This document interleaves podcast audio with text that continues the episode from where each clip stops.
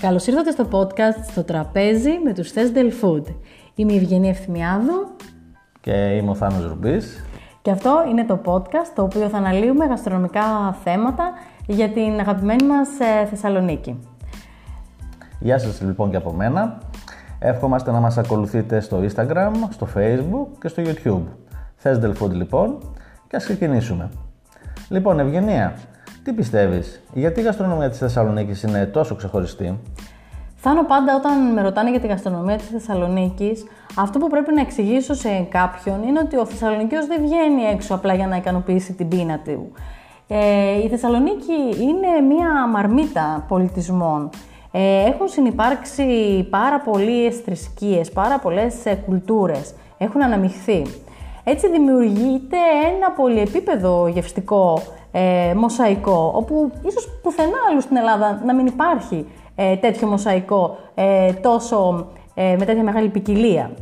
Έτσι λοιπόν ο Θεσσαλονικιός βγαίνει όχι απλά για να ικανοποιήσει το αίσθημα της πείνας του, αλλά για να βρει αυτό το κάτι διαφορετικό που έχει συνηθίσει στη, στην πόλη. Άλλοτε θα θέλει κάτι πιο ανατολίτικο, άλλοτε θα θέλει ένα πιο δημιουργικό φαγητό, άλλοτε θα θέλει το street food του.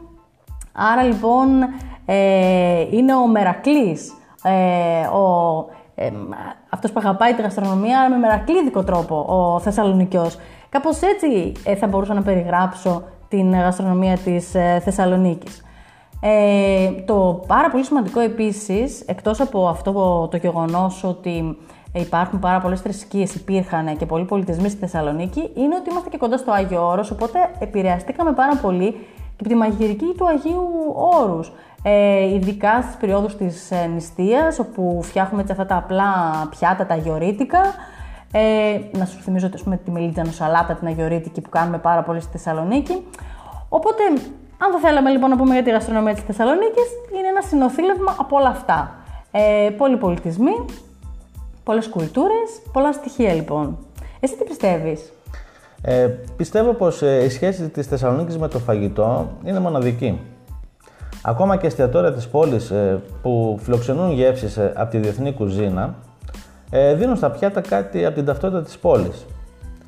Ε, τι είναι πρώτο να αναφέρει κανείς; Τα φοιτητικά στέκια, τα απλά και αυθεντικά που ξεκινήσαμε τις γαστρονομικές μας εξόδους, τα αμέτρητα τσιπουράδικα, τα μαγειρία ή τα εστιατόρια με τη σύγχρονη δημιουργική κουζίνα; Ε, να μην παραλείψω φυσικά και τις προσπάθειες για fine dining που γίνονται στην πόλη αλλά και το φάσμα και το εύρος που μπορεί να ανταποκριθεί το κοινό είναι μικρό, σε σχέση με βέβαια με το συνολικό πληθυσμό της πόλης. Να μην παραλείψουμε βέβαια και τα εξαιρετικά κρασιά που πάντα συνοδεύουν τα γεύματά μας. Ε, σε ποια σημεία της πόλης πιστεύεις, Ευγενία, ότι χτυπάει η καρδιά της γαστρονομίας; Ε, καταρχήν πιστεύω ότι χτυπάει παντού στη Θεσσαλονίκη η καρδιά της γαστρονομίας. Αλλά υπάρχουν και κάποια σημεία που θα λέγαμε ότι είναι νευραλγικά τα λαδάδικα, ας πούμε, δεν θα μπορούσε κανένας να αρνηθεί ότι είναι ένα γαστρονομικό σημείο. Τόσες ταβέρνες μαζεμένες, με ντόπια κουζίνα κυρίως, παραδοσιακά ε, έτσι, κουτούκια. Αν και τελευταία, να σου πω την αλήθεια, βλέπουμε και εκεί, θα το αναλύσουμε και σε επόμενα επεισόδια, κάποιες προσπάθειες για vegan ε, μαγαζιά που είχαν γίνει, κάποιες προσπάθειες ε, με κουζίνες από τον του κόσμου που λέμε, δηλαδή έτσι, έθνη κουζίνες, γίνονται κατά καιρούς και στα λαδάδικα λοιπόν, έτσι κάποιος εμπλουτισμός γαστρονομίας από άλλες κουζίνες. Αλλά είναι τέλος πάντων ένα γαστρονομικό κέντρο ε, που χτυπούσε η καρδιά, η ντόπια της Θεσσαλονίκης. Στην πλατεία Άθωνος, πόσες φορές δεν πήγαμε, όντα φοιτητές, που και εκεί έχει κουτούκια με μουσική. Εκεί είναι το πάρα πολύ ε, ωραίο χαρακτηριστικό της περιοχής. Περνάς και ακούς κιθάρες, μπουζούκια, γεμίζουν τα αυτιά σου ήχους στην πλατεία Άθωνος. Βλέπεις παρέες μεγάλες να συναντιούνται, έτσι ανεπιτίδευτα, χαλαρά, όπως λένε με εμείς στη Θεσσαλονίκη. Ε, να πω στην Άνω Πόλη. Και η Άνω Πόλη είναι ένα, μια περιοχή ορόσημο γαστρονομικά για τη Θεσσαλονίκη. Πόσες φορές δεν ανεβήκαμε με τα πόδια, καθίσαμε στα ωραία τα ταβερνάκια, εκεί απλά επίσης τα φαγητά. Να πω και για τα θαλασσινά που τρώγαμε στην Κρίνη, στην Περέ, στην επάνω μίσο, αλλά τις περιοχές λίγο έξω από τη Θεσσαλονίκη. Και αυτές οι περιοχές έχουν το δικό τους γαστρονομικό χαρακτήρα. Και το street food της πόλης φυσικά, που υπάρχει σε όλες, όλες, όλες τις ε, γωνιές. Ε, αν θα θέλαμε Θάνο να περιγράψουμε την φυσιονομία του Σαλονικιού που βγαίνει για φαγητό, τι θα έλεγες εσύ; Αυτό που σκέφτεται ο Θεσσαλονικιός που θα βγει φαγητό δεν είναι απλά να βγει από το σπίτι, αλλά θέλει η έξοδό του να είναι ξεχωριστή και ανεπανάληπτη. Τα χρήματα που θα ξοδέψει, να τα ξοδέψει με χαρά και να μην δώσει πολλά χρήματα σε ακριβά πιάτα, οπότε αυτό που ψάχνει κυρίως είναι το value for money. Εννοείται ότι βασικό συστατικό είναι η παρέα και όλες οι εξόδους μας γίνονται για αυτό το λόγο. Ποια πιστεύεις ε, είναι τα εμβληματικά εδέσματα της Θεσσαλονίκης; Ε, η Θεσσαλονίκη έχει, όπως είπαμε, πάρα πολλά πιάτα. Καταρχήν, συμφωνώ απόλυτα με αυτό που είπες εσύ, ότι βγαίνουμε για την παρέα και ότι πέρα από τα εμβληματικά πιάτα, αυτό που πραγματικά ψάχνει ο Θεσσαλονικιός είναι το value for money. Γιατί μην ε, ξεχνάς, η Θεσσαλονίκη είναι μια φτωχομάνα, η, ε, ο κόσμος είναι απλός, οπότε δεν μπορούμε να κάνουμε ακριβές επιλογές. Γι' αυτό και τα φαγητά τα οποία είναι τα εμβληματικά της πόλης είναι κυρίως street food θα λέγαμε. Έχουμε το κουλούρι, το σαλονικιώτικο με το σουσάμι, το οποίο όμως οι φούρνοι ε, τώρα τελευταία το παίρνουν και βάζουν μέσα ελιά, φέτα, σοκολάτα, το κάνουν πιο εξελιγμένο. Μην ξεχνάμε ότι συναντούσαμε παλιά πάρα πολύ πλανόδιους να πουλάνε το κουλούρι μας στους δρόμους. Ακόμα συναντάμε, αλλά σε μικρότερη έκταση. Ένα επίσης εξαιρετικό street food μας είναι η μπουγάτσα. Ε, την τρώμε το πρωί πολύ νωρίς, το τρώμε και στα ξημερώματα μετά από ξενύχτια. Είναι δηλαδή και πρωινό και ξέρεις, ε, βραδινό πολύ αργά που το τρώμε μετά από ξενύχτια, οπότε ε, δεν θα μπορούσα να το παραλείψω.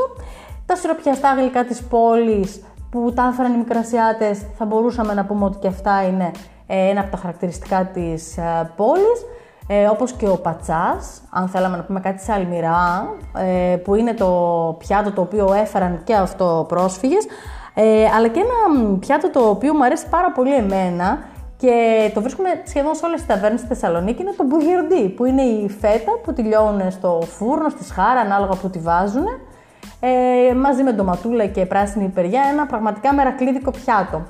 Οπότε έτσι με αυτά τα τρία-τέσσερα που σου είπα, νομίζω σε κάλυψα. Το τσουρέκι δεν με ξεχάσω, που και αυτό έτσι είναι της πόλης μας σε σήμα κατά τεθέν. Α, δεν με διόρθωσες. Τα τρίγωνα πήγα να ξεχάσω. Ε, καλά, γίνεται να ξεχάσεις τα τρίγωνα πανοράματος. Πες μου, εσύ, γίνεται να ξεχάσω τα τρίγωνα; Δεν υπάρχει άνθρωπος που να επισκέφθηκε τη Θεσσαλονίκη και να μην ε, πήρε πακέτα μεγάλες ποσότητες μαζί του. Πραγματικά. Οπότε ε, νομίζω σε κάλυψα. Είναι αυτό το.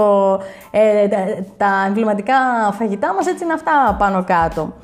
Ε, ωραία. Πώς θα χαρακτηρίζαμε λοιπόν την κουζίνα της Θεσσαλονίκης σήμερα, έτσι, αν θέλαμε να δώσουμε ένα χαρακτηρισμό, Θάνο. Ε, θα μπορούσαμε να τη χαρακτηρίσουμε ανατολίτικη για τον τρόπο που παρασκευάζονται περισσότερες συνταγές φαγητών και γλυκών.